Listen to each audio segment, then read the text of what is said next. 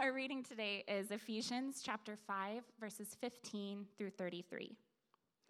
Look carefully then how you walk, not as unwise, but as wise, making the best use of the time, because the days are evil. Therefore, do not be foolish, but understand what the will of the Lord is.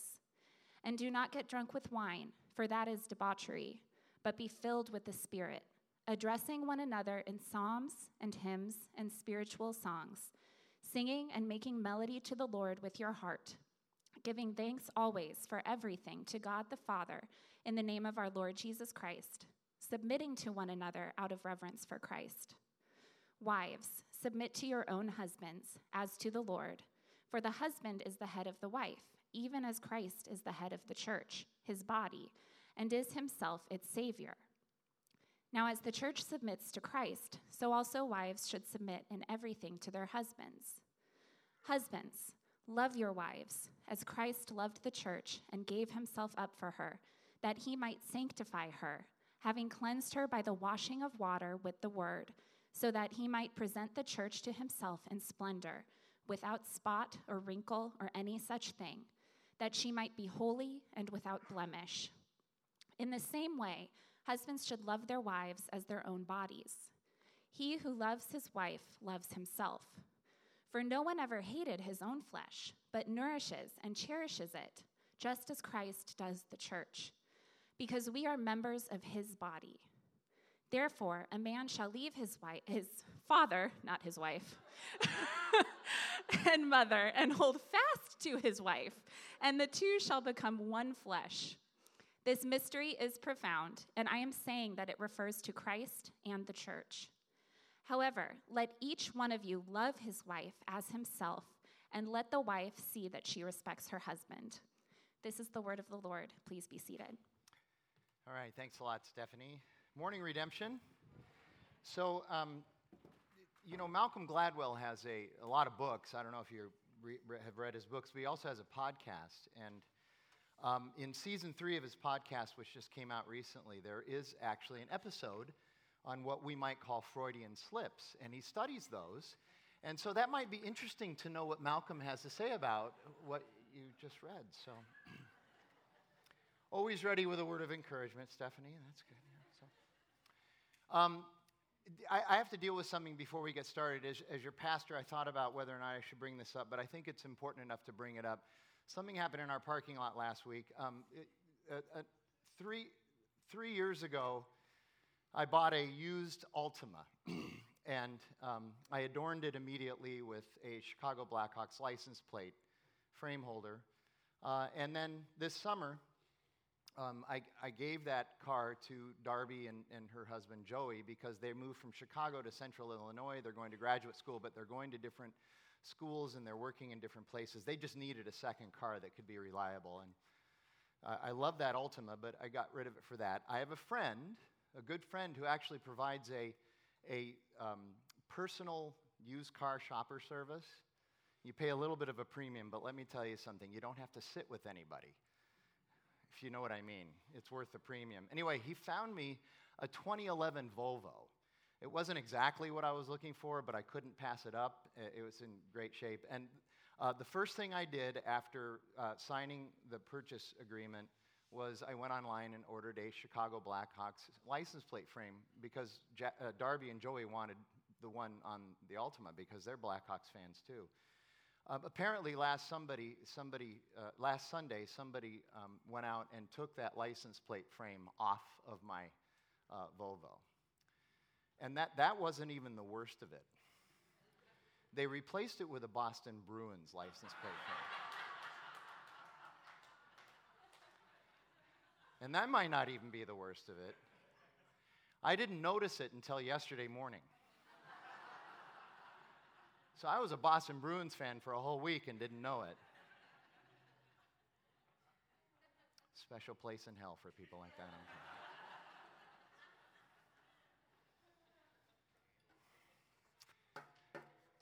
I love Redemption Church. So, as you saw, Stephanie read this morning, uh, 15 through 33. We've been talking about how that's an entire unit. in many ways. And actually, that unit continues on for nine verses into uh, chapter 6. And we've been imploring you, if you've missed any of the weeks or are going to miss any of the weeks, uh, this is a six week ongoing conversation. We're going to look at 25 through uh, 31 today, talking about the husbands. Next week, we'll look at 32 and 33. The following week, um, children and parents. The following week, um, masters and slaves, but we need to explain that terminology the following week. But it's all part of this household code that really starts in verse 15 of Ephesians 5. And we've said, we do our best to, as we work through books, make each Sunday a standalone message. So if you miss something, maybe you didn't uh, miss the continuity of what's happening. These six weeks are very important that you have the continuity. There will be holes if you miss any of these six weeks. So if you've missed any of them, go back and listen to the podcast. It'll be, it'll be very, very helpful. So we're going to talk about husbands today. Let's pray before we get started. Uh, Lord God, we, um, we come with all kinds of questions and suspicions, especially when we approach a text uh, like Ephesians 5 15 through 6 9.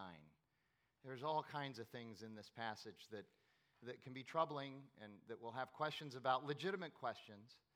Uh, but I also pray that we come having submitted ourselves first and foremost to the filling of the Holy Spirit who illuminates Scripture for us and, and submitting ourselves to the resurrected Christ so that uh, even though it might be uncomfortable at times, we might hear what you have to say to us through your Apostle Paul. And so we ask that uh, we would do that now. Uh, God, uh, I'm the one delivering this message, but please um, move me out of the way so that you might be heard this morning. That's our prayer. We ask it in Jesus' name. Amen. So, Husband's Day. And I know, um, you know, we live in a world today where, where men are getting it really from both sides. Uh, back in the bookstore days, anybody remember the bookstore days? Okay, used to spend a lot of time in bookstores. I loved being in bookstores. Um, I, I, remember there, there would be five racks of books for sale, floor to ceiling, uh, specifically on how women feel and should be treated. And then there'd be a shelf and a half on how men feel and should be treated.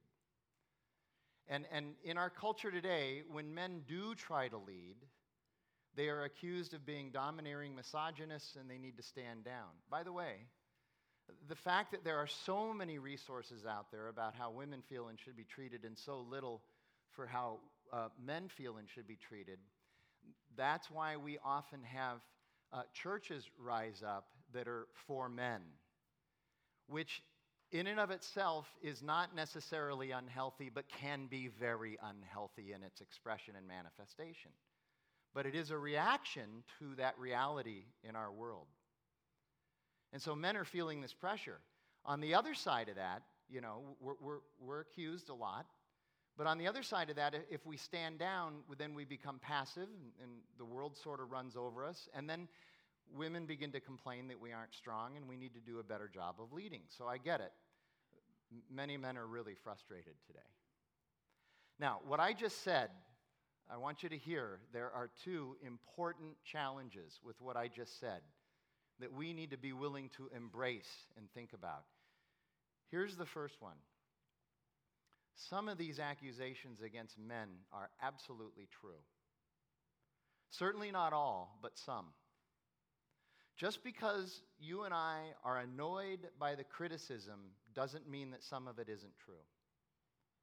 When I first came to Redemption Church, and, and I met for months with Tyler Johnson, our lead pastor, as, as he vetted me, and I was kind of vetting him, but I knew I wanted to be here. Um, one of the things we talked about, and I'll never forget this, he said, You know, church work is really hard. Yes. So is a lot of other work, and we're going to talk about that in four weeks, three or four weeks. But it's really hard, and, and you get a lot of criticism, a lot of criticism that is unjust. Yes, I agree. Uh, but he said, you know, it's helpful, though, that even when it's unjust and the criticism is delivered in the wrong way, which it often is, um, go ahead and still listen to it. Tom Schrader, one of our founding pastors, says that he, he always read anonymous letters because he, he hated the cowardice behind that, but if there was some measure of truth in the letter, he wanted to know it. And Tyler said this he said, even if you only find 2% of the criticism is true, it might be helpful to consider that 2% and, and think about any change or transformation that needs to happen there. I, I thought that was challenging, but right. Right. We need to remember that the call of the gospel on all lives is that we do self examination and not other examination. I know there's times when we have to be discerning about others, but we tend to overextend in that area and, and underextend when it comes to our own self examination.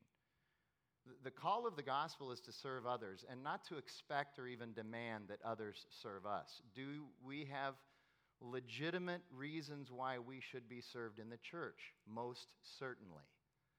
But the vast majority of people in church are the ones that should be serving and not the ones looking for service. You need to understand your life situation, where you are, your season of life. So that's the first problem. Just because we're annoyed with the criticism doesn't mean that we shouldn't take it seriously and that some of it isn't true. Here's the second problem. And this is where we need to settle. And, and it, please look up, this is really important. The vast majority of the criticism does not have as the proposed solution a gospel centered approach. That's the problem. A lot of it is just criticism with no end game. And that's a problem. A lot of it is punitive, which I understand. I get it. The injustices are real. I get it. But the injustices are going to continue no matter how punitive we are and how much we criticize if there isn't a transforming agent that starts to change us. And that's what the gospel does. And so, if there's no gospel centered approach, and the criticism is just criticism and punitive, ultimately the criticism is useless, and we have to realize that. It's just going to continue. All of this marriage stuff, all of these marriage challenges, it all comes down to one basic question Do you believe the gospel or not? Again, the problem with so many Christians today is they believe in God, but they don't believe God. So, today, once again, rooted in the scripture, we're going to talk about what we're called to do in a gospel centered marriage. Last week, it was what wives are called in a gospel centered marriage, and today it's the husbands. And again, I, I say this a lot. If you don't like what God calls you to in any context, and today, if you don't like what God calls you to in marriage, your beef is with Him and no one else. As the church, we pledge to help you in any way we can, but we cannot help if you refuse the counsel of God, because ultimately that's where we're going to go. I mean, seriously, what's the point in even meeting if you don't believe in God? I am a pastor. I believe in God, and I believe the gospel, and I believe in Jesus' teachings. So, why would you meet with me if you have no interest in any of that? And I love meeting with people, and I want to meet with people, and I want to help any way I can, and so does our staff. But if we're starting this is my authoritative text, and your authoritative text is you and how you feel. Do you understand that there's going to be absolutely nothing that we can agree on? That should be fairly obvious, okay? So you look at verse 525. It's an incredible verse. It's both simple and imposing. Husbands, love your wives as Christ loved the church.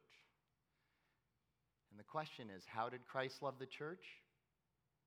Paul tells us at the end of this verse. He gave himself up for the church. He died for the church. He sacrificed everything for the church.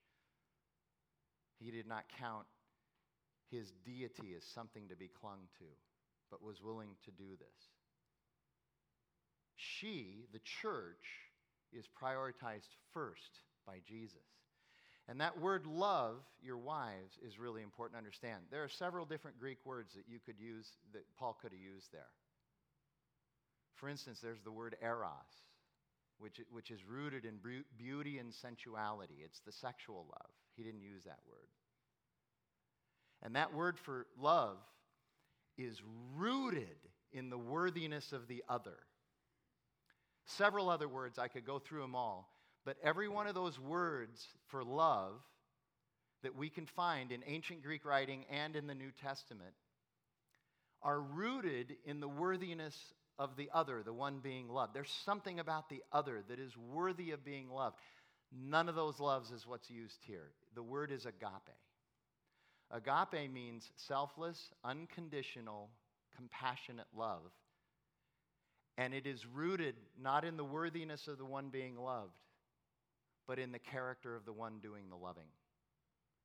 It's rooted in the idea that while we were yet sinners, Jesus loved us enough that he died for us. That's what we have to understand. It's rooted in the character of the one doing the loving. Here you go. It's not dependent upon how you feel about her. We need to understand that. But uh, this idea of mutual submission that we've been talking about for several weeks and we'll continue to talk about mutual but not same, nevertheless, mutual submission. Um, a lot of the scholars uh, don't want to use the word submit for the husband, they just don't. And they point to verse 25 and say, look, the, ver- the verb submit is not in that verse. Okay? Only the wives are to submit. Okay? It's kind of interesting. Paul says we need to submit to one another out of what? Reverence for Christ. Uh, everybody submits to one another. But apparently, once we go home, the husband doesn't have to submit. Last week we talked about how wives need to submit to their husbands. They need to respect and affirm their husbands, even and especially, and here's the key when they're not respectable and affirmable. That's really the most important time to do it because anybody can respect someone who's respectable, right? So, what are husbands to do? Here's one of those commentators writing about verse 25. Paul does not command the husband to submit to his wife but instead tells the husband that he must give himself up for her. My reaction to that is, oh, I see. So, husbands, here's our mantra I will die before I ever submit to my wife. it's just, I don't know, it's just silly. The, the, the, the rhetorical semantics that you and I will go through to keep from doing what God simply calls us to do is mind boggling. I'm glad I've never done that. Right, Jackie? Why are we just so unwilling to let God be God? Why do we want to try so hard to justify ourselves?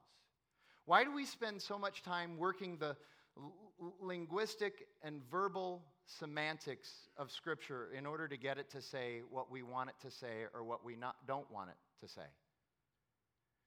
Listen, no matter what, no matter how we slice and dice this, no matter how logical and convincing you and I try to be, there will always be wives who do not respect, affirm, or submit to their husbands, and there will always be husbands who do not love their wives the way God calls them to. That's just a fact. And usually, the defense against doing what God calls us to is to try to hide or couch the excuses in semantics. Now, again, a reminder from last week submission is giving up power and authority, but always, always, always first to Jesus. Because he had all power and authority if he wanted to to keep from going to the cross. That's why it says, out of reverence for Christ. He submitted to something way bigger than you and I will ever be asked to submit to. And he had to give up his power and authority in order to be able to do that. And he willingly did it. So, for husbands, we are called to submit our power to be husbands. And for those of you who get squeamish, because I, I know you're out there, about the word submission, it doesn't matter. You can call it submission. You can call it Rice Krispie bars for all I care. It doesn't matter. We are called in the gospel to give away power. And the reason is because Jesus gave up his power to go to the cross. It says so. It says so even in Philippians chapter 2. Jesus, though he was God, did not count equality with God something to be clung to, but rather he emptied himself and submitted to death, even death on a cross. Now, I know. I've heard this argument too. We could legitimately argue that Jesus went to the cross out of his authority and power. That is true. A component of his strength was that he went to the cross. It took great strength to give away that power and authority to go to the cross. Nevertheless, he did something that was not his idea, but he did it because he knew it was the way of love. It's agape love. Isn't it interesting in the Sermon on the Mount when Jesus says, Love your enemies? He uses that word agape, agape your enemies. It's almost as if Jesus is admitting, I know there isn't anything worthy of your love in your enemies, but love them anyway, because that's how I've loved you. While we were enemies of God, Christ died for us. It, it, took great strength, I admit, to give away the power he had to actually say no. Nevertheless, it's submission. It's a Rice Krispie bar, whatever you want to call it, I don't care. Why is it just so impossible to imagine that God loves us? He really has our best in mind, and we ought to just realize that and, and understand that His love for us is expressed in a way that maybe sometimes we don't get. And once we begin to live our lives according to His will and not ours, the funny thing is, it generally gets better for us. Paul reminds us in this entire section of Scripture, again, that God loved us so much that he sent his son to die for us out of reverence for Christ. And that changes everything. We live under a brand new paradigm. So, those of us who are married or will be married, we claim to love our spouses or our spouse to be. Paul says you really ought to act like it. And the picture of Jesus and the church is our example. And Jesus counted what he did for the church a privilege and not a burden. All right, I'll do it, but it's a tremendous burden.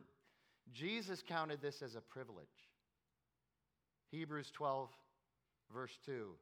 We fix our eyes on Jesus, the pioneer and perfecter of our faith, for it was the joy, the privilege set before him that he endured the cross and scorned its shame. Jackie and I, when we do have downtime, uh, we tend to plop ourselves on the couch and, and, and get out the clicker and try to figure out on Netflix or Amazon what we're going to watch. And we love serial shows, you know, Office, Justified. Um, I love the Coen brothers. Jackie does too, she just doesn't know it totally yet. I love the Coen brothers. They are exceptional storytellers, and for whatever reason, almost every story they tell is somehow undergirded by this implicit uh, ethic that is actually correct. Sometimes we just don't see it. And, and so we found the, the, the series Fargo. I know they did a movie called Fargo. Again, another one with that very dark but undergirded with this incredible ethic and great storytelling, but they have a series called Fargo. There's been three, se- I went to ASU. There's been three seasons, okay? All right? In Fargo season two, episode 10, it's set in 1978, so understand the setting. Uh, it's about a guy named Lou Solverson. He's the sheriff somewhere in the Dakotas, okay? there's this scene where he's got this suspect in the back of his car, his police car, a suspect that you have now spent nine episodes getting to know. And this suspect has never, in her entire life, lived for anybody else. She's only lived for herself. And she's a representation of anybody, male or female, who is like that. And she's in big trouble. She's going to be charged with murder. And the Coen brothers seem to like to do this. They like to have uh, conversations with law enforcement in the front and the criminal in the back, where the law enforcement officer is going to unpack some great truth for the criminal in the back, which probably, if she had heard this years before, might have been of more help to her. But this is the Coen brothers at their best. Here's, here's what happened. Solverson says, I was there in Vietnam in, at the end, you know, after the war when Saigon fell, on the USS Kirk patrolling the coast. And when the country went, it went fast. And we had like only 24 hours to get everyone out. And you know, everyone, not just Americans, but our allies, the South Vietnamese, all packed onto boats and helicopters. We stood on the deck and waved them in, and one by one they'd land, unload, and then we'd push the whirlybirds into the sea. The darndest thing. And then this Chinook comes. And those things, you just can't land them on a ship this size. So we wave them off. But the pilot's got his whole family inside, and he's running out of fuel. So it's now or never. So he hovers on the deck. People start jumping, scared or not, onto the ship. There's a baby, literally, a, a tiny baby. And the mother just drops him. And one of my boys, like catching a ball, sticks out his hands. So now everybody's out, and I'm thinking, how the heck is this pilot, right? How's he going to get out?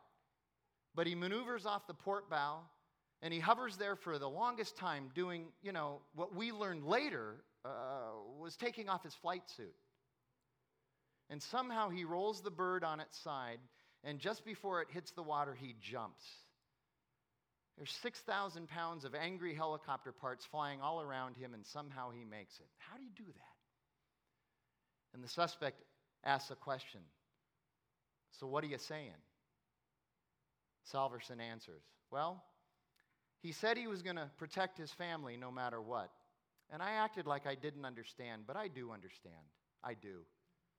It's the rock we all push. Men, if you're a man, it's the rock you per- push. We call it our burden, but it's really our privilege. It's really our privilege. Love your wife as Christ loved the church because it's our privilege. Because Jesus counted it a privilege to do it for us. Craig Keener writes this on verse 25. Traditional first century household codes instructed males, male heads of the household how to rule. Paul instructs husbands instead how to love. The scholar S.M. Baugh has this to say about verse 25 The husband is bound by love to aspire to provide his wife with a marriage that is richly fulfilling and rooted in the joyful service of the Lord. Remember, there are no loopholes here. Uh, let me ask this question, and it's not a trick question Is the church always lovable? Thank you for that response, because that's the correct response.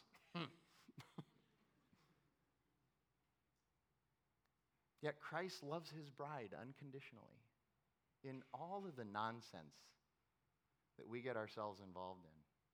I know your wife is not always lovable, and you engage guys, yeah, she's not always going to be lovable.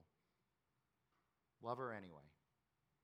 While you and I were sinners, Christ died for us. It does not say, while we were perfectly adorable, Christ decided we were good enough to die for. It's not what it says. Again, I said this last week. This is not, I want to make sure I get my deal, but I need to make sure I'm doing my deal. And here's the odd thing about this that I found in nearly 31 years of marriage now.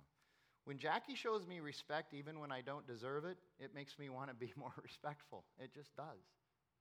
Way more than if she yelled at me or embarrassed me, showed contempt for me. And Jackie has literally told me on occasion, I know I was not all that lovable that time, but you loved me anyway. It makes me want to be more lovable. That's a, just a tiny taste of how powerful the gospel of Jesus Christ is. A tiny taste. Listen, I know, again, we're living in this, we have this Me Too movement going on, and, and totally understand it. You know, the world is seeking for ways to fix things. So Me Too is another way to try to fix things. And I get it. I get it. The challenge with Me Too, of course, is it doesn't have a solution. It just doesn't. It doesn't, at least it doesn't have one with any power. And of course, it's been hijacked by many of the wrong people and used for all the wrong purposes as well. So that creates a problem as well. Okay? I would like to suggest that, that what we need instead of a U2 movement is a gospel movement. Men who know Jesus need to get serious about their faith, and more men need to know Jesus. Now, I am, please, I am not in any way discounting uh, the mistreatment of women in the past. Like I said, I get it, I understand. Me Too makes total sense to me. And as a pastor, I, the, the stories I hear, the histories I'm told about, uh, they break my heart. And women have every right to be angry. Occasionally, somebody will say, Oh, you're a pastor. Oh, yeah, okay. Well, someday you'll know what it's like to live in, you know, like the real world. Hey, just walk around with me for two weeks, 24 hours a day. You'll see more real world in my job than you might in a year. I get it. I totally get it. But Me Too is never going to ultimately solve or fix this. Only Jesus can. That's it. That's what we that's our hope. That's what we have to cling to. And, and guys, I want you to hear me. This is not about shame. I'm right there with you. I, I'm not interested. Shame does this. You can't shame people into better behavior. We, we all know that. Okay? And all of us, men and women, have done shameful things. Can I get an amen? Liars. It's not about shame. It's about coming to Jesus, embracing Him, learning from Him, and taking Him seriously. Because Jesus endured the ultimate shame. Nobody went through something as shameful as Jesus did. Perfectly innocent, went to the cross, and that whole process of being crucified is filled with purposeful shame and humility, and he bore that on our behalf. And verses 15 through 33 that Stephanie read this morning are a picture of Christ and the church as a marriage. Sam Allberry writes this If you want to understand how committed Jesus is to the church, here's your answer. He doesn't just create the church and let it be, he marries it. Church is not his hobby, church is his marriage, church is his life, church is his body, church is his being. And then by the power and filling and the wisdom of the Holy Spirit, Paul writes that our marriages are to be a picture to each other and to the world of the love, sacrifice, commitment, and joy of Jesus and the church married. And that's primarily the responsibility of the men. Is the church perfect? No. Jesus loves it anyway. Does the church deserve to be made righteous by the sacrifice of Jesus? No, we do not deserve it, but Jesus does it anyway. Is your spouse perfect? Of course not. Does your wife deserve someone as wonderful as you? Well, that conversation could go another way really quickly. You see, one of the problems with a culture that tells us that we're just so wonderful and we're good, there's only a few evil people out there, and that we deserve all good things is we start to believe it. And then we begin to take everyone else and everything else for granted. For, for granted. We become ungrateful no matter how much we have. And tragically, we believe that everyone else must adapt to and serve us and to bless us. Did Jesus really die for us so that we could become the Lord of others? Is that how it works?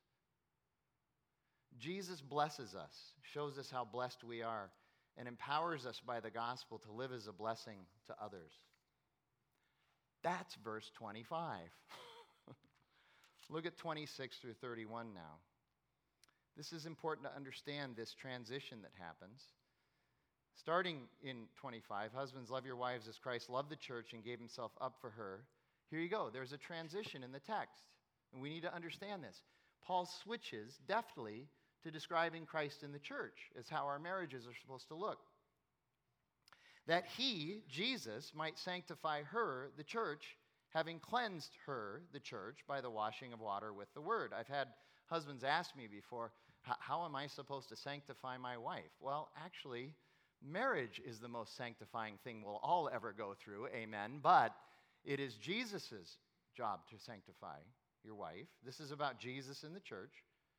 So that he, Jesus, might present the church to himself in splendor without spot or wrinkle or any such thing, that she, the church, might be holy and without blemish.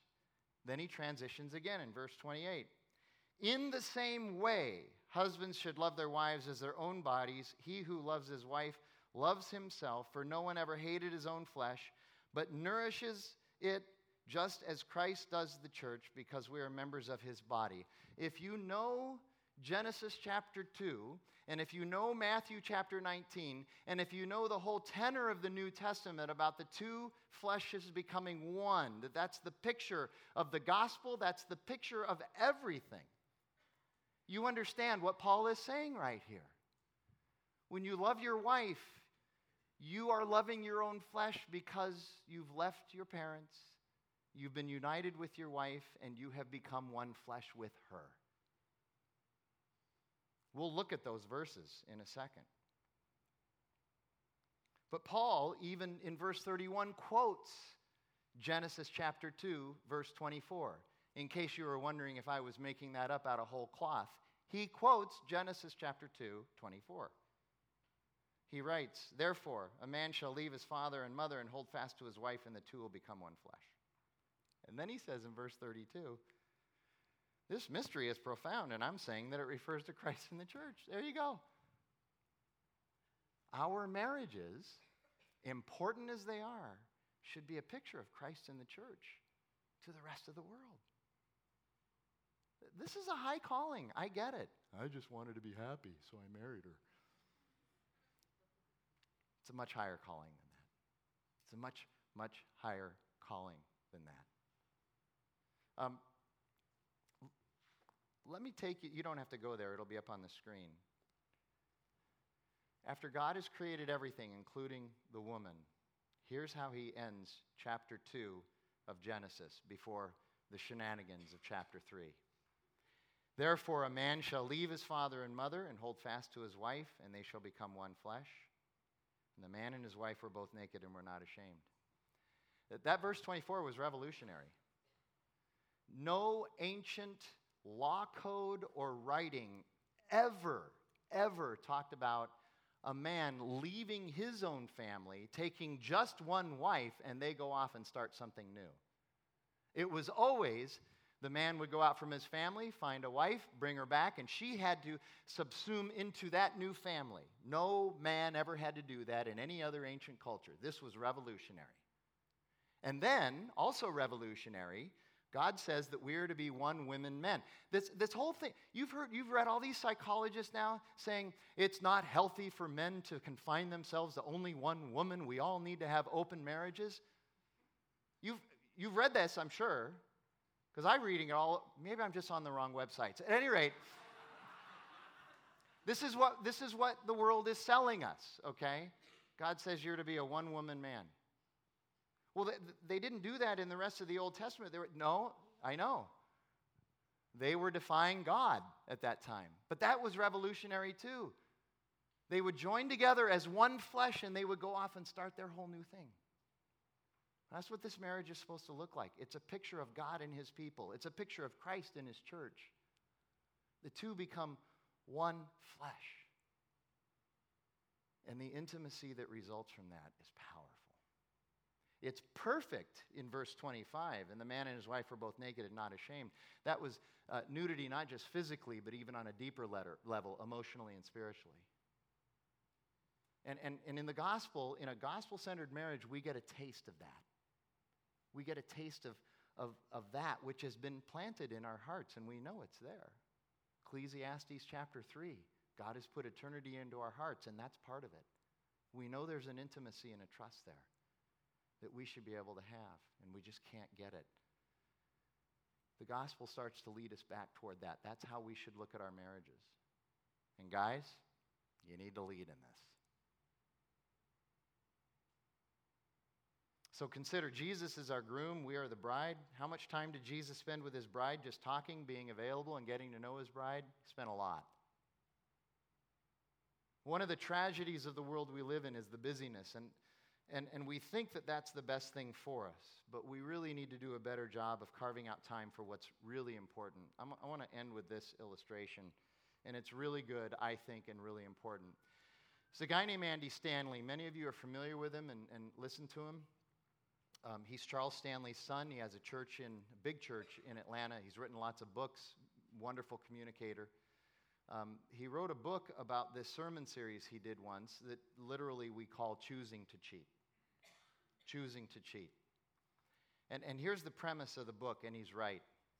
You, you and I, we're busy, right? We're very busy.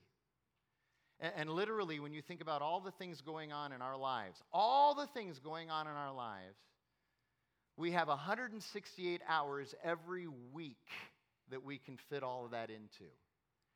And, and time is the only resource that we have that there isn't more available of and is not renewable. So, how you spend that time is probably way more inspe- important than how you spend anything else. How you invest, how you choose to use that time. Okay? 168 hours. The problem is, is that you and I easily have stuff to do that would take 250 hours every week, right? That's the problem. We don't have enough time for this, we don't have enough time for that. So he says, correctly, I believe, that we're going to start to cheat something in our life. And if we're not purposeful about it, if we're not thinking about it, if we don't understand this dynamic in our life, you and I will always default to cheating the wrong things during the wrong seasons of our life. We just will if we don't think about this. This is so important. So he lists, and, and I, I don't have the categories probably exactly perfect, but he lists out the categories of our life that we need to be spending time in. And it's, and it's overwhelming when you think about only 168 hours in the week. But there's God in our relationship with Jesus, church, all that. There's work, there's sleep, there's our family and marriage, there's rest and recreation, there's health and exercise, there's friends and community, and then there's education, whether it's continuing education or you're in school. Seven or eight of these categories. I mean, it's imposing, right? You're going to have to make some choices. Our oldest daughter is in PA school right now. She had to make some choices. She, she can no longer um, watch three different shows on Netflix and play volleyball four nights a week. She, she had to make some choices. And if you don't purposefully choose, you will cheat the wrong things in each season of your life. 15 years ago, when I first started to understand this idea of choosing to cheat, I know it's interesting vernacular in the context of what we're talking about today, husbands, right? Okay? But this is a good kind of cheating. 15 years ago, I made the decision during that particular season of my life that, uh, that I was going to cheat primarily sleep because I could at that time in my life. I was younger. I also cheated my job a little bit because I had two young kids at home and a wife who needed help, and they were involved in all kinds of activities, and I don't want to be that dad who couldn't make their activities. And so I only worked seven nights a month during that, during that season of my life. Now I don't have to. I get a little bit more sleep now, and I work 15 to 20 nights a month on church stuff because I can. Jackie and I, our kids are out of the house. One's living in Texas, the other one with her husband's living in Illinois. They're not here, so we have that burden removed. We think about them every day, but we have that burden removed. We have other times that Jackie and I can carve out for each other. Choosing to cheat and understanding the season of life that you're in. But what needs to be always consistent for us is God, our wives, and our family. That's the consistent thing. We need to make sure that those things are not being cheated because Jesus never cheated us. Out of reverence for Christ, that's the key to this whole six weeks. It's the key to everything, really. Out of reverence for Christ. Let's pray together. Lord God, again, we, think, we thank you for being willing to confront us in our areas of greatest um, uh, weakness and foolhardiness. God, we pray that we would take your words to heart, that we would, we would celebrate joyfully that we know your Son and that we understand everything that he did for us and what he gave up for us, and that that would uh, serve to empower us, that we would call on the Holy Spirit to fill us every day, every hour, and that we would live in submission to you and your wisdom and your will. God, help us to do that. We need your strength to be able to do that, and we ask it in Jesus' name. Amen.